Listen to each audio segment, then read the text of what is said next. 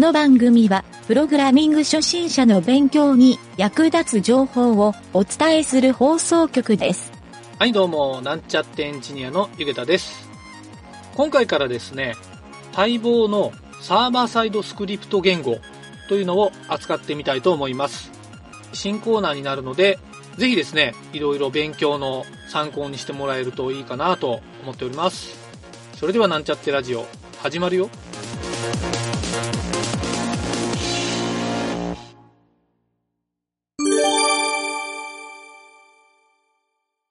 はい、それでは今回から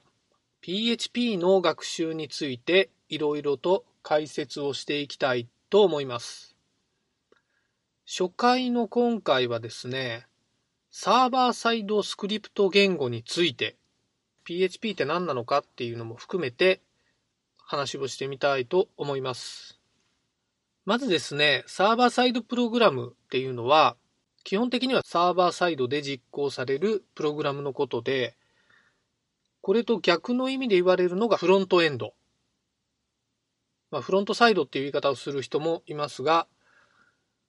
要するにブラウザー側で実行されるプログラムのことをフロントっていうふうに言うんですが、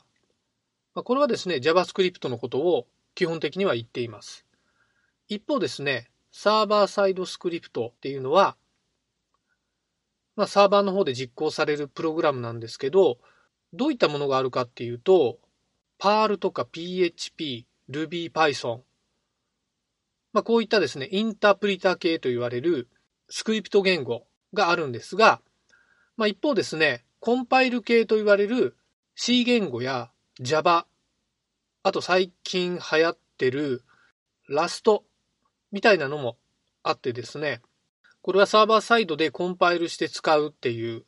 特徴があって、まあ、このインタープリターとコンパイル言語っていうのは、まあ、似て非なるものというかですね、プログラミングとしては、まあ、どれを使ったらいいとかっていう縛りもないし、えー好きなものを使えばいいんですが、結構ですね、使い方が全く変わってくるので、今回はですね、このインタープリター系って言われてる、えーその中で、おそらく一番メジャーというか、えー覚えておいた方がいいんじゃないかなということで、PHP をピックアップしてみました。はい、ちょっとついでになんですけど、このインタープリタ系と、えーコンパイル系以外にですね、サーバー側で動くサーバーサイド JavaScript 系っていう、これをですね、基本的にはインタープリタ系なんですけど、僕は基本的には分けて考えるようにしています。はい。具体的に言うと、Node.js をベースとした React とか Vue.js とか、まあこういった SPA などのシステムサイトを作る、いわゆるフレームワークですね。はい。結構、こっちの方がですね、今人気があるっていうふうにも言われているんですが、まあそれはですね、実はこの React とか Vue.js っていうのは JavaScript とかサーバーサイド言語を知ってる人がやらないと結構ですね、基礎が分かってない人がやると意外とですね、落とし穴が多いというところもあって、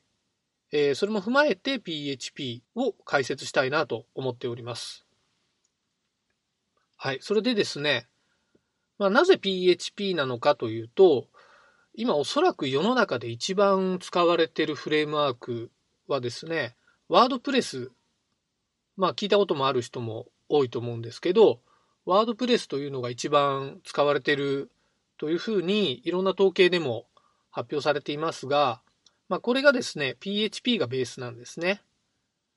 何かカスタマイズしたり、自分でプラグインを作ったりするときに、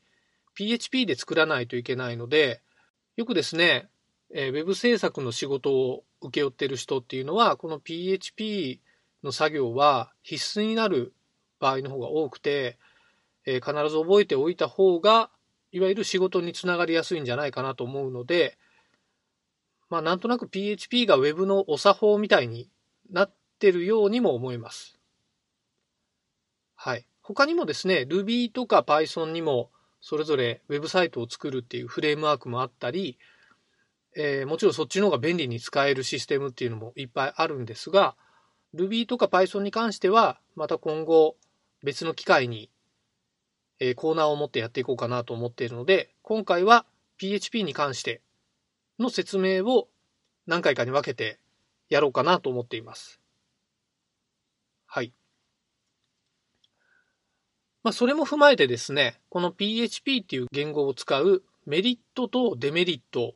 というのをいろいろ知っておくといいかなと思うので、えー、今回のですね、この PHP の学習のコーナーの中でですね、そういったメリットやデメリットなどは、えー、都度説明していこうかなと思っているので、ここをですね、学習したいなと思っている人は参考にしてもらえるといいかなと思っております。はい、初回の今回は、ちょっと前説的な内容だけだったんですが、次回以降からはですね、ちょっとテクニカルな内容も入れていこうかなと思うので、よろしければ引き続き聞いてもらえると非常にありがたいです。それでは今回はこれまでになります。